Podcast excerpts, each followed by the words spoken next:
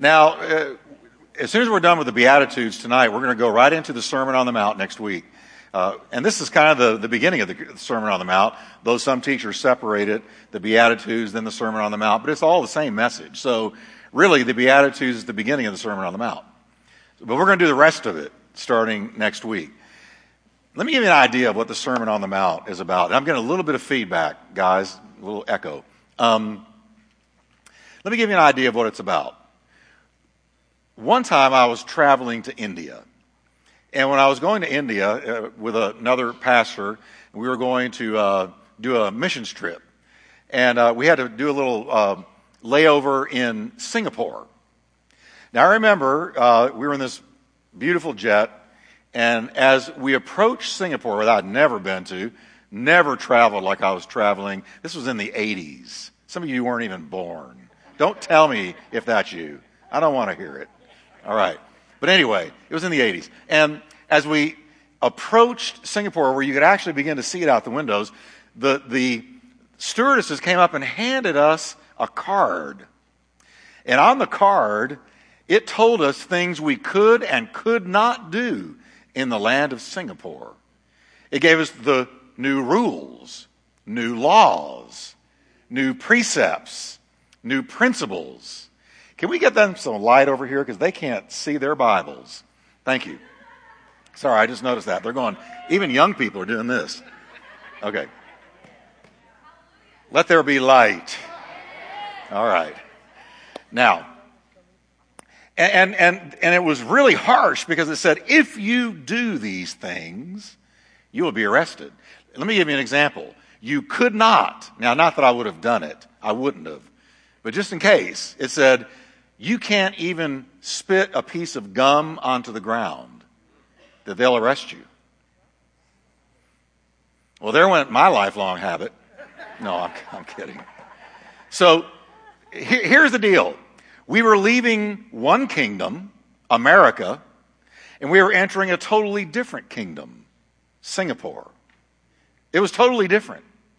Now, here's the deal taxiing into Singapore, I could have decided, well, you know what? I don't like Singapore's rules, Singapore's laws, so I'm going to act like an American in Singapore. I'm just going to be an American in Singapore. Well, uh, for some people, that would have meant a jailed American in Singapore. Because when you go to a new kingdom, you must obey the laws of that kingdom.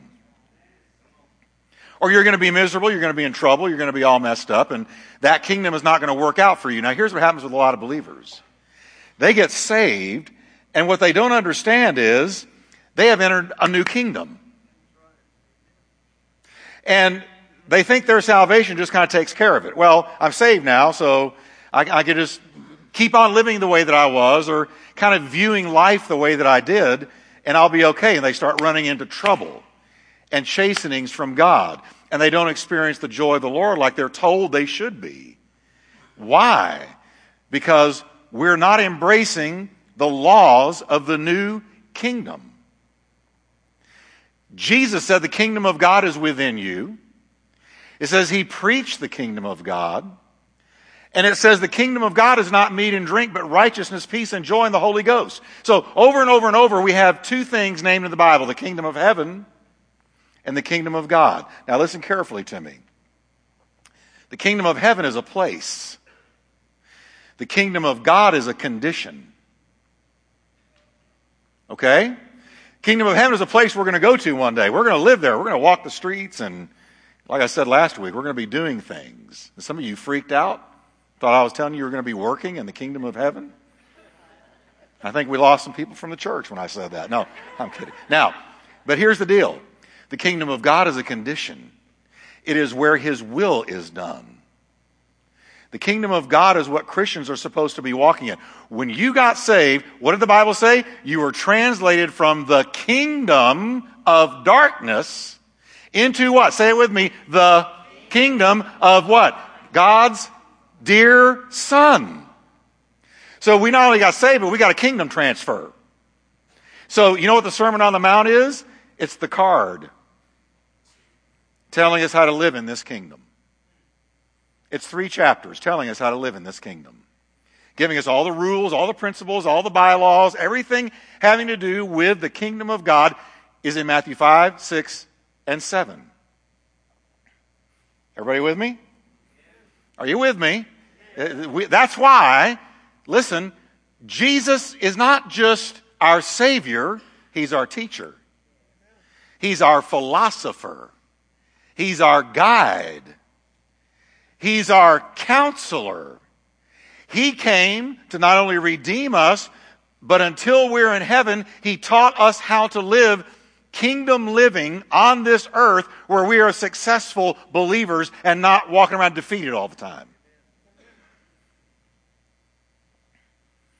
So, what I'm going to do in the next few weeks is I'm going to give you the card before we land, so to speak. Okay? We're going to understand what Jesus had to say about kingdom living. And you know what? For somebody lost, this ain't their letter. This is for saved people. This is how saved people are to live. Okay? If you don't get this, then you're going to be a frustrated cat, let me tell you.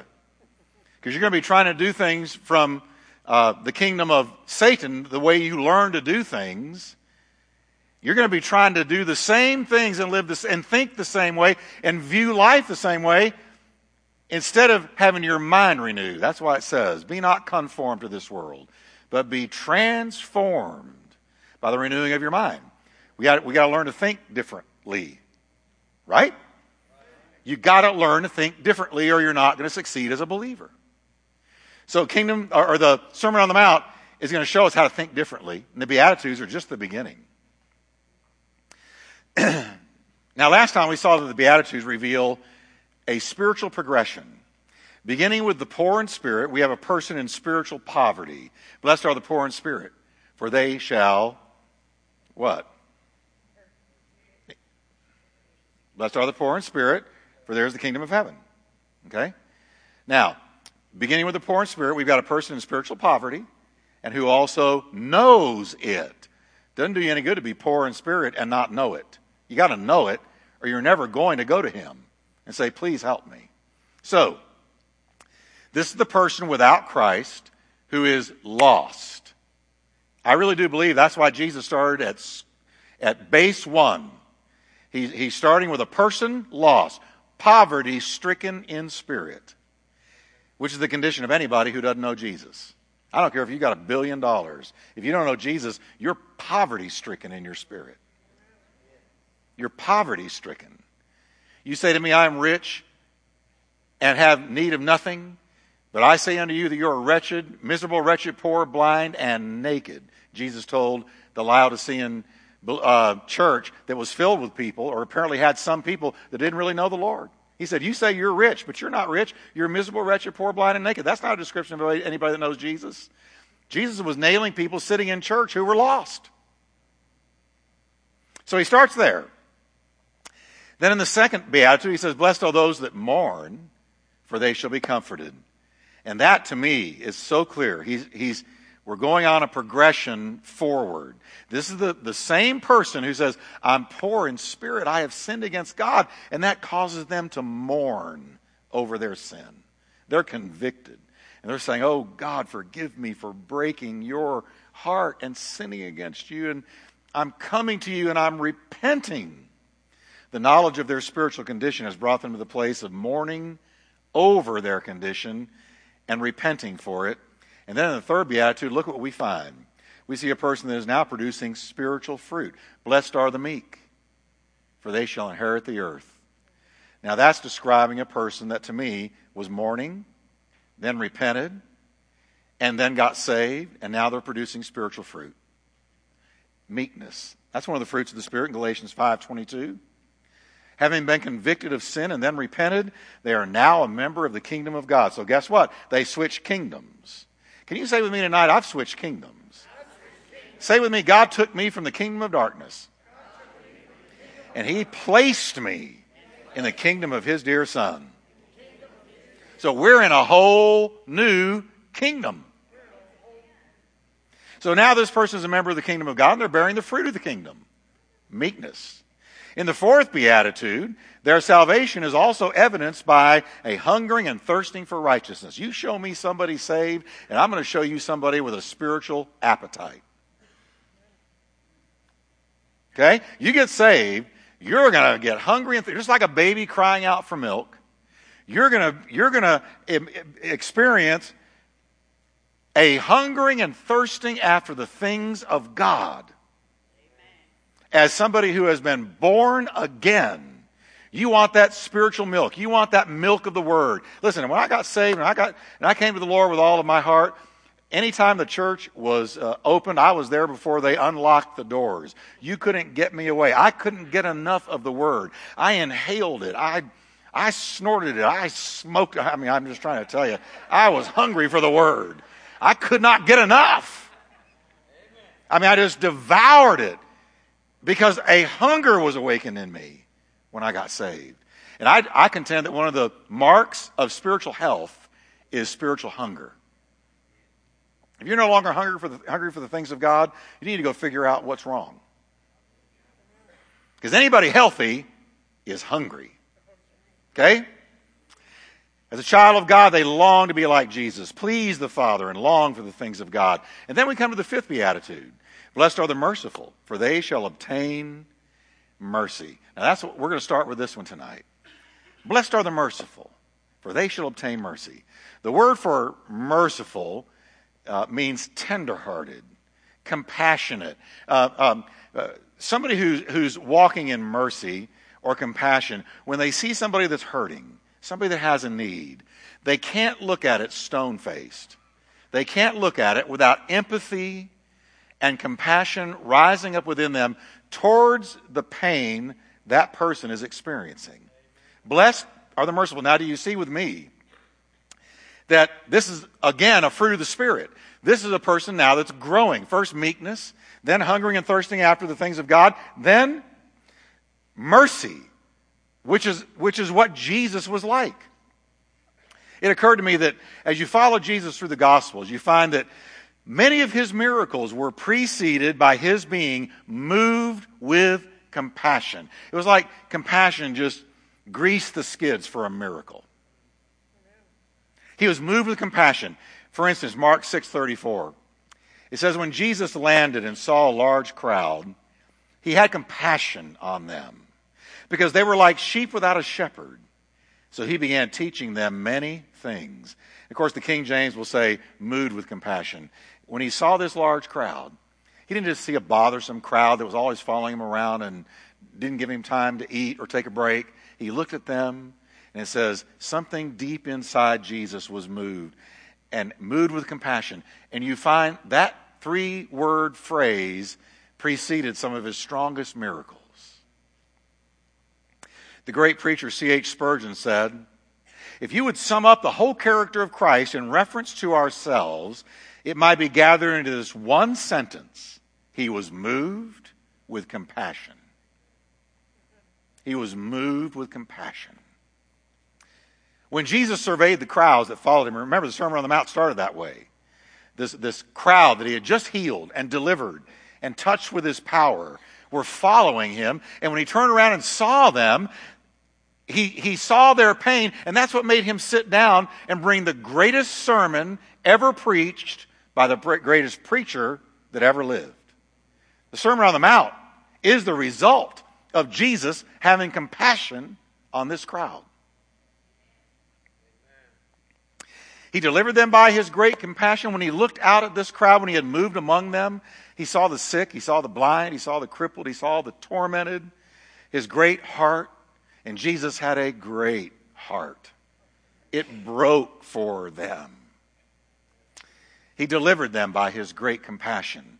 He had mercy and healed their diseases.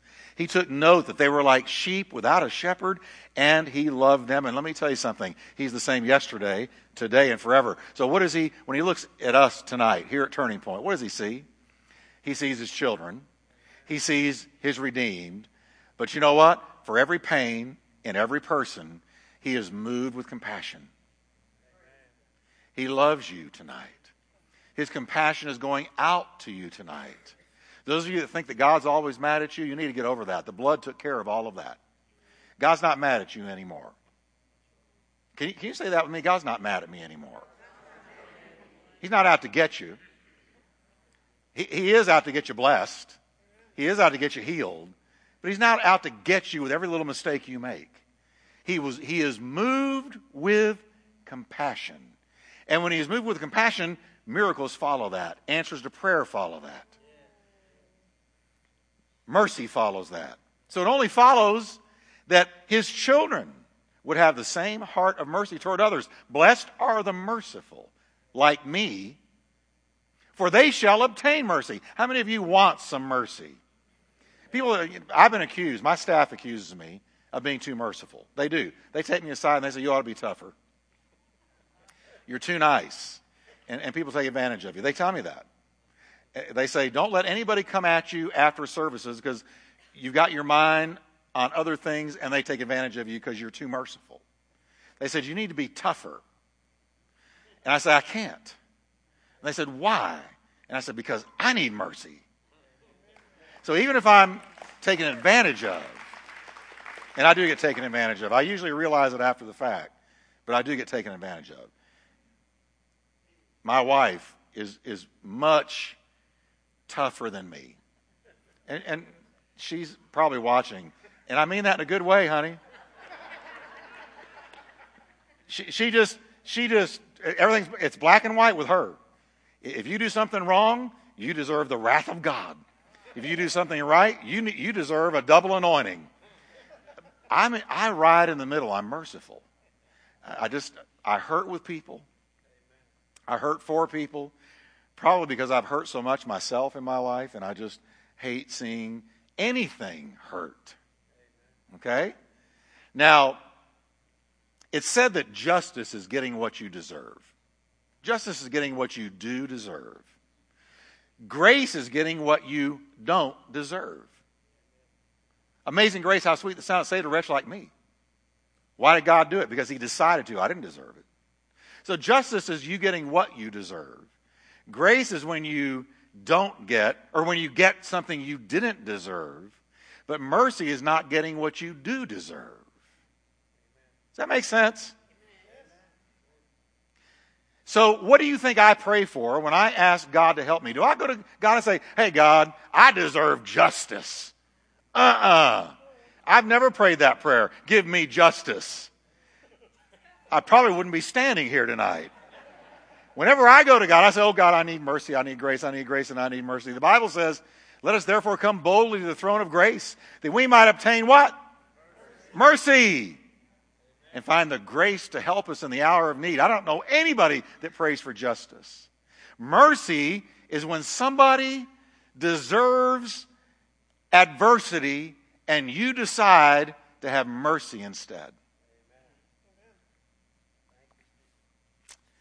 I've noticed through the years that the more painful experiences I've gone through, the more compassionate and merciful I am towards the pain of others.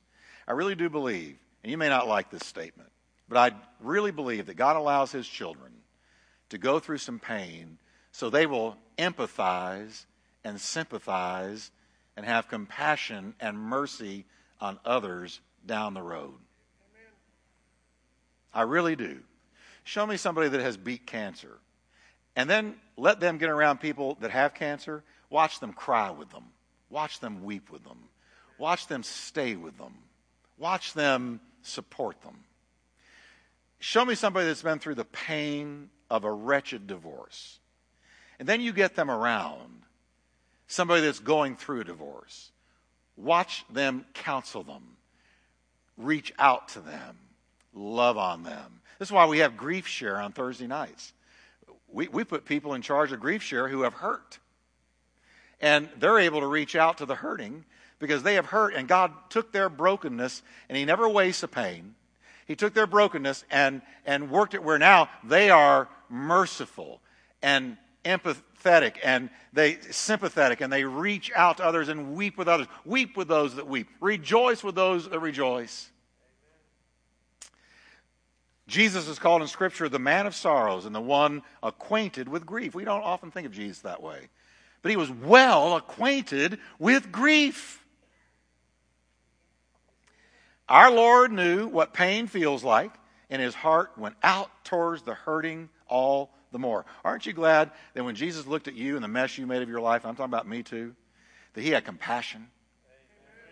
You know, here I was sitting in jail. Jesus had compassion on me because I was a wreck, headed straight for hell.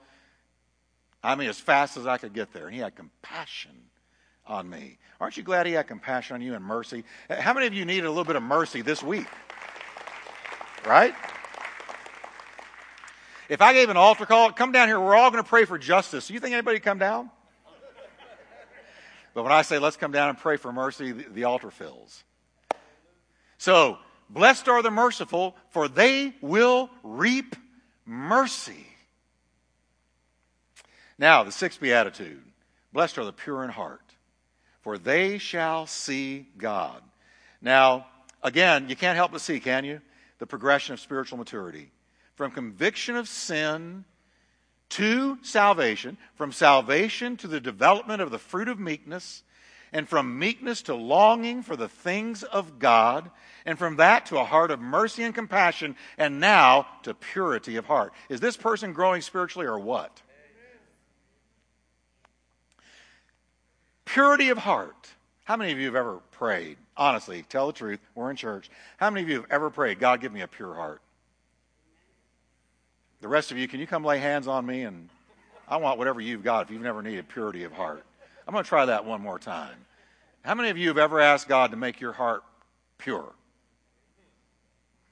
All right. Well, I have a thousand times. I guess I'm weird or something up here. Now, here's the deal you got to keep in mind that the heart is your center. What we call the inner man. It is who you really are, your heart. Your, your heart is your soul. It's comprised of your thoughts, your affections, and your will. The, the writer of the Proverbs knew all about the need for a healthy heart. You know, we hear a lot about keep your heart healthy, but what about your spiritual heart? Do you know how, how much that contributes to you being physically healthy? Having a healthy, pure heart, a sound heart?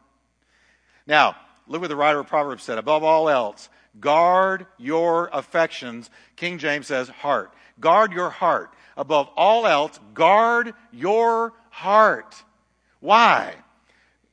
Because they influence the affections of your heart, the streams that flow out of your heart influence everything else in your life. Out of your heart proceed all the issues of life. Your heart is your core. Is it sound? Is it pure? Is it set on Him? Where are the affections of your heart? Uh, where, where is your, are there any idols in your heart? Uh, how, what is the condition of your heart? What would your heart look like on a spiritual heart monitor? Okay? The Bible talks about many different kinds of hearts. The Bible talks about lazy hearts, backslidden hearts, evil hearts, courageous hearts, defiled hearts, good hearts, even bringing forth fruit in the kingdom. Jesus said in the book of Luke, He said, He that sowed seed on the good ground is he that goes forth with patience and a good heart and brings forth fruit. So there's a good heart, there's a fearful heart, and there's all kinds of different hearts described in the Bible. And here Jesus talks about another one. He says, Blessed are the pure in heart. The pure in heart. Now, let me make clear, he's not talking about the kind of purity the Pharisees were always focused on. What was Pharisaical purity? It was keeping your actions the way they should be. It was outward. It had nothing to do with inward. Because what did Jesus say about the inward heart of the Pharisees who were always walking around teaching the Bible and quoting scripture and going around and uh, you know, in their pompous displays of spirituality and praying out loud so that everybody noticed them and fasting with long faces and all the things the Pharisees did. But what did Jesus say about their heart? Though they look so good on the outside, he said, Your hearts are full of dead men's bones. Your hearts are gravestones, whited sepulchres. No wonder they didn't like him. You know, Jesus was not PC. Do you know that a lot of people, I'm, going to say something. I believe that a lot of churches in America, if Jesus could come right now in person, wouldn't have him. They wouldn't have him. He's too straightforward. He's too truthful. He's too unpolitically correct. Because he looks at these Pharisees and Sadducees, the teachers, the religious leaders, the, the head honchos of the temple, and said to them, The inside of you is filthy. The inside of you is like a gravestone. The inside of you is full of dead men's bones. So when he said, Blessed are the pure in heart, he sure wasn't talking about them. He wasn't talking about outward show. What did Paul predict? That in the last days, false Christians would have a form of godliness, but inwardly they would deny the power. They would have outward form, but inward evil. So, what Jesus was always after was a heart that was right, a heart that was sound, a heart that was pure. So, he's talking about a pure heart. His definition of purity means much more than morally pure. Because when we think of a pure heart, I guarantee you, most everybody in here, when I read that, blessed are the pure in heart, you immediately thought of immorality, sexual sin, sexual immorality. But it's way more than being without lust. That, that's not all he means. He also means a heart free of covetousness, or a heart free of divided affections, a heart not captured by idols. He's pointing to a heart that is fully devoted to him, not divided, but pure. Seek ye first the kingdom of God. Colossians 3 1, set your affections on the things above and not on things of the earth. For you are dead and your life is hidden with Christ in God. So your affections ought to show it. So he's talking about that level of purity of heart, the, the fully orbed, pure heart, the, the heart that is his. And you know what? You and I can't give that to him. He has to touch us by the power of the Holy Spirit and bring us to the place where we can do it. It's just that simple because our hearts naturally drift. But thank God he can do it. Faithful is he who calls you, who also will do it. And he that has begun a good work in you will finish it all the way to the day of Jesus Christ. Hey, we are his workmanship, created in Christ Jesus for good works. Uh, we're his work, we're not our own work.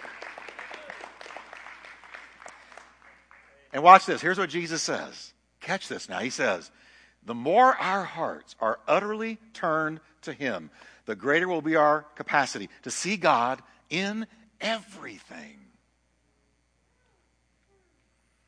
Blessed are the pure in heart, they're going to see God. Now, that's just not talking about what John mentioned when he said, It does not yet appear what we shall be, but we do know that when He appears, we will be like Him, for we shall see Him as He is. That's at the end of time. That's not what He's talking about here.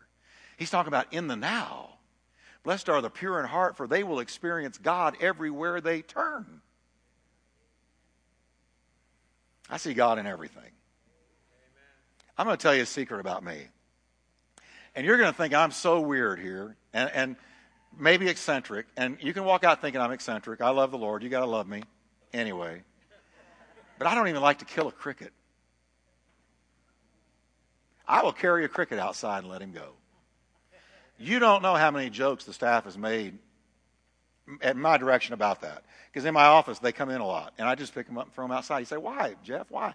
Because God gave them life. And I see the creative hand of God in a cricket. I do. I mean, good grief, the little black insect walking around is alive. He's jumping, he's flying, he's making that beautiful noise. God gave him that song. I'm serious. I just don't like killing anything. I've gotten so soft hearted in my older age. I just, I need to be tougher.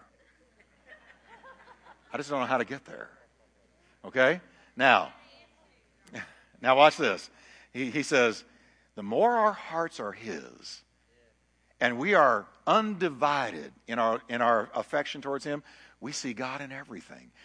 They shall see God. So I look at the stars, I see God. I watch the birds flying through the air, I see God. I see God in my dogs created.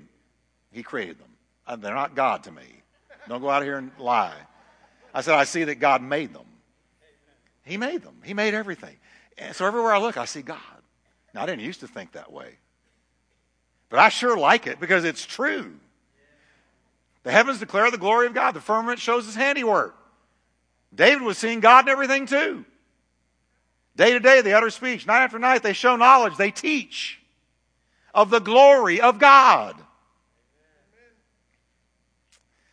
The more sanctified our life is, the greater the fellowship with Him we will enjoy. We will see God. How many of you in here want to see God? All right, now, the, the, the, the more He has our heart, and He's got to get us there, then the more we're going to see Him everywhere we look. Are y'all blessed so far tonight? All right. Now, next we come to the person Jesus called a peacemaker. Blessed are the peacemakers, for they shall be called sons of God. Now, here's the deal. We can never become peacemakers until we ourselves have peace on the inside. You know why? Because you can't give what you don't have. So, blessed are the peacemakers. How does somebody become a peacemaker? They first have to be somebody who has made peace with God. Because God is a God of peace. Jesus is called the Prince of Peace. So only Jesus can give us peace with God. But once He does bring peace between us and God, and as a result, peace to our own souls, we naturally become peacemakers. Peacemakers. A peacemaker is the opposite of the person who sows discord. There are people, church, who thrive on disrupting peace. You know why? Because they don't have any peace. They only have turmoil on the inside. And you're, you're going to export what is in you. You can't export what's not in you. You're going to export, you're going to exude what is in you. That's why Christ in you is the hope of glory. Because when Christ is in you, you're going to export the glory of God. And this is the problem with our world today. Why is our world in such a mess? War, terrorism, hatred, racial conflicts, rampant violence are all the result of a world separated from God. So they're in turmoil. They have no peace. All they can export is a soul in conflict. David experienced this. He said, I'm for peace, but when I speak, they are for war. You ever experienced that? You want peace, but you got people that only want war. The peacemaker strives for unity among the brethren. The peacemaker recoils at dissension and division. It's at the very heart of God to bring peace where chaos once reigned. Have you ever seen a family transformed when Jesus came into that family? They were. Lo- We've got a family that's been coming. I told you about them. I can't tell you the change we've seen. This man that I ran into in the bookstore a number of weeks ago, totally providentially, I was in my office and and I had a brain cramp. I was studying, and I said, I got to get up and walk around. I'm going to go into the bookstore. I thought it was my idea. I was going to go in there and look around, but I went. And here's this man standing there. And I said, hey, how you doing? And said hello to the, the, the uh, one of our staff that was showing him around. He was looking for a Bible. He said, are you Jeff Wickwire? I listened to you on the radio. I can't tell you how much you blessed me on the radio. And he said, I came here to buy a Bible and I, for my son. I said, great. So good to meet you. Shook his hand and I walked out. Well, I went down to Valerie's office. We're talking in me and Valerie are talking in the office. Her door has this great big window, and he goes walking by and um, looks in and sees me. So I threw the door open and asked him to come in. I said, Hey, this is my executive assistant, Valerie, and shook hands. And he said, Well, I found a Bible. And I said, That's great. And he starts weeping. This big, manly man, big truck driver, manly man. By the way, that species is on the decline. But that's another night. And and so I said, I said, what's wrong? He said, my son, my son tried to kill himself last week. And just a couple of months ago, or last Christmas, he said, Last Christmas, I lost my wife to cancer, and now my son almost succeeded in killing himself. And he said, I just don't know what to do. And this big man just began to sob. So I said, Let's pray. So we took his hands, we prayed, and I said, Listen, he, I said, uh, he had told me, he had mentioned, I'd, I'd like to be water baptized. So I said, We're water baptizing this Sunday, so I invite you to come. And why don't you invite your son? Oh, he won't come. Well, invite him anyway. Let's just pray he comes. Invite your son. So he says, All right, I'll invite him. Well, that Sunday, I looked up on the screen when they were baptizing people, and I see him, I see his daughter, I see his son, I see his son's wife. They're all getting water baptized. Now, now let me tell you what. Now they have become front row Christians. Now let me tell you that takes guts. There are a lot of people that love the Lord. They won't get on the front row. I don't know what it is. They think I might spray. I don't know what it is. but they won't get on the front row. And I call the front row close to the spout where the glory comes out. But they won't get on there. But this whole family now, now the boy who tried to commit suicide's wife came up to me last Sunday weeping. She said, I cannot tell you what Jesus has done in our home. Weeping. Now, see, Jesus brings peace. The true Christian, now, I got to point this out. It's important to remember that the peacemaker Jesus is talking about will not sacrifice truth for peace. This is the pressure on churches now. And so I got to balance this out about peacemakers. I got to balance this out. The true Christian peacemaker will never lay aside scriptural truth in order to make a treaty with the world.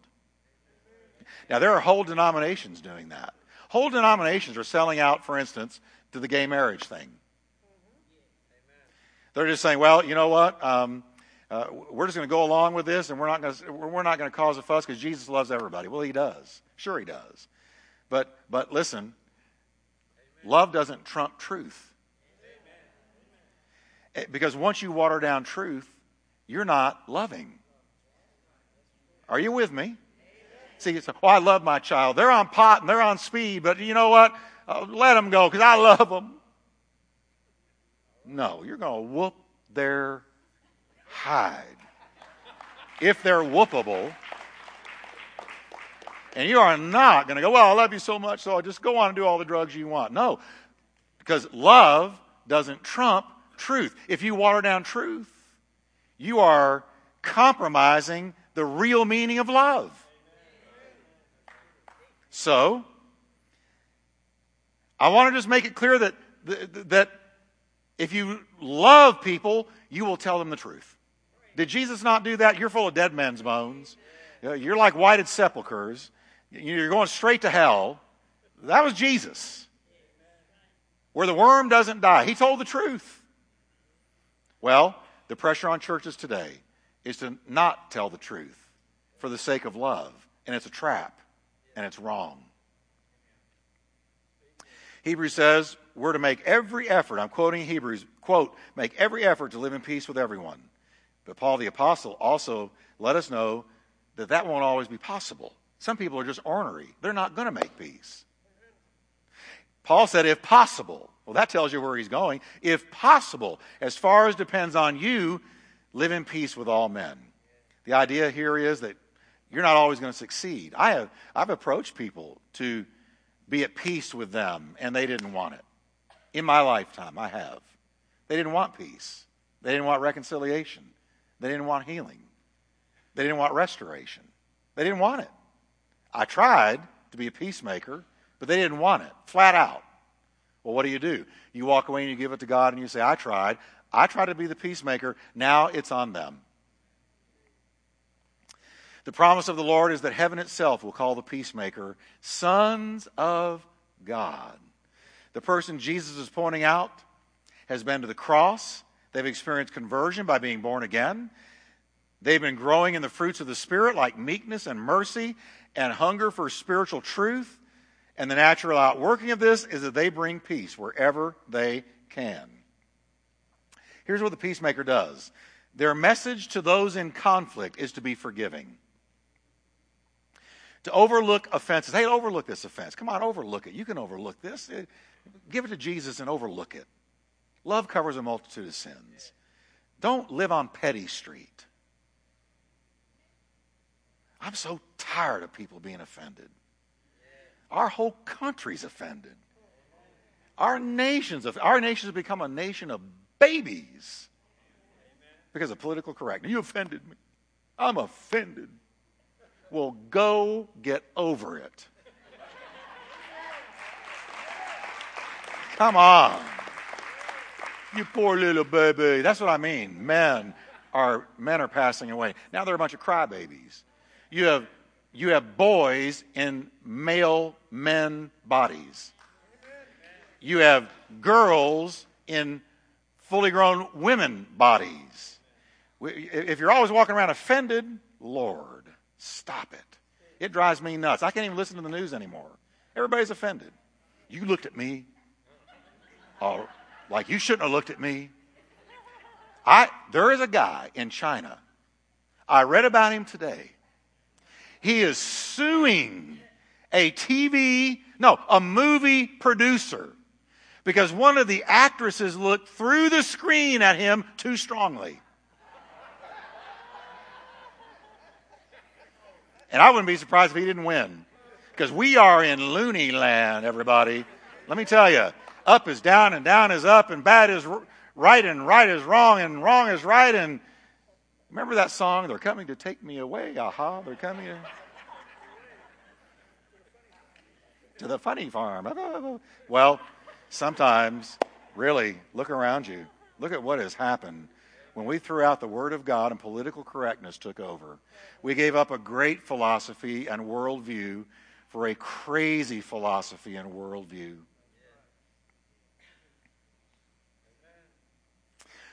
The peacemaker will encourage people to go find ultimate peace with Jesus Christ. It only makes sense that the very next beatitude, the last one, deals with persecution. And I'm going to close with this. When a person has grown spiritually to the place of fruitfulness and is carrying the message of Christ into a warring, hateful world, being a peacemaker, having mercy, uh, talking about Jesus all the time, they're going to experience persecution. Listen to what Jesus said Blessed are those who are persecuted for righteousness' sake, for theirs the kingdom of heaven. That's the last beatitude. Blessed are those persecuted for righteousness' sake for theirs is the kingdom of heaven. The Bible is very, very clear, church, about the likelihood of persecution. And I really want to burrow in right here and close strongly with this, not only for us here, but for the radio audience and everybody watching by streaming video, because we need to understand persecution is rising in the West. I don't want to see you shocked when you get persecuted. Listen to what Paul wrote. Indeed, all who are determined to live a devoted and godly life in Christ Jesus will meet with persecution, will be made to suffer because of their religious stand. All who choose to follow Jesus and aren't ashamed to tell it are going to experience persecution. That's a promise I don't want to claim, but it's true. Listen to what Jesus said about this. If you were of the world, the world would love its own. But because you are not of the world, but I chose you out of the world, I took you from one kingdom and put you in another. Because of this, the world hates you. Remember the word that I said to you a slave is not greater than his master. If they persecuted me, they will also persecute you. If they kept my word, they will keep yours also. But all these things they will do to you for my name's sake, because they don't know the one who sent me. When I first began preaching, I'm going to tell you, there was a little bit of persecution around. And I was very vocal with Jesus, very vocal. People would make fun, they would ridicule you, you become the brunt of jokes sometimes. But never, rarely did you ever experience outright hostility and hatred coming at you because you were a Christian. It was kind of tongue in cheek, oh, yeah, yeah, they're one of them. And it was this brush off kind of thing. But no more. Listen to me, no more. Something has changed in America, and it's continuing to do so. Now there is a genuine, a genuine and growing hatred for anything Christian. Now we know why. Jesus said, They love the darkness more than the light. This is the condemnation. Light came into the world, and the world loved the darkness more than the light. So when you, full of Jesus, walking in mercy and hungering for truth and displaying the fruits of the Spirit and talking about Him, you're a light that walks into a room, and they don't like light. You see it on the networks, you see it on cable, you see it in books, you see it in news stories, in successful persecutions, or rather prosecutions in court against believers whose only crime was exercise their religious rights. Can you imagine losing your entire livelihood, your business, because you wouldn't bake a gay wedding cake? You lose your whole livelihood and you're fined excessively on top of that? Of course, overseas, Christian persecution is resulting in constant martyrdoms at the hands of terror groups like ISIS. Anti Christian sentiment is sweeping the globe. It's estimated that since Jesus walked the earth, there have been 70 million martyrdoms. The mother lode of those martyrdoms have taken place, guess when? The 20th and 21st centuries, at the hands of communism, Islam, and Marxism, where literally millions of believers have been killed for their faith. In the Soviet Union, in China, Pol Pot, all these various communist Marxist regimes, but now, today, the martyrdom rate is vastly increased under Muslim terrorist networks. And what many don't want to admit is that the killing of Christians by radical Islam is explicitly and repeatedly commanded by Mohammed to his followers. What bugs me drives me nuts, that's another thing, is when politicians won't tell the truth. It's right there in the Quran. It's right there. Well, I can't figure out why this is happening. Although those aren't real, uh, that's not real Islam. It's the Islam that's revealed in the Quran. Amen. Now, do, do all Muslims kill? Of course they don't. But listen, of all the terrorist attacks in the world, Aren't most terrorists Muslims? And where are they getting it? Because their founder told them to kill infidels, Christians, and Jews. It's right there. But we're just terrified to say it, especially the White House. Now, Jesus knew that persecution was coming to those who followed him, and it did. All the apostles but one were martyred. For the first three centuries, following Jesus' return to heaven, around 54 Roman emperors ruled, with around 12 of them bringing brutal persecution against the church, like Nero, Caligula, others. Tremendous persecution came later at the hands of the Roman Catholic Church, and then following the persecution of the Roman Catholic Church of the Middle, uh, Middle Ages, came Islam in the Middle Ages and went on a sweeping, worldwide, European wide assault against Christians, among others. So, knowing that it was coming, Jesus spent more words on the last beatitude than any of the others. He went on to say, God blesses you when people mock you and persecute you and lie about you and say all sorts of evil things against you because you are my followers. Then he said, Be happy about it. Try that.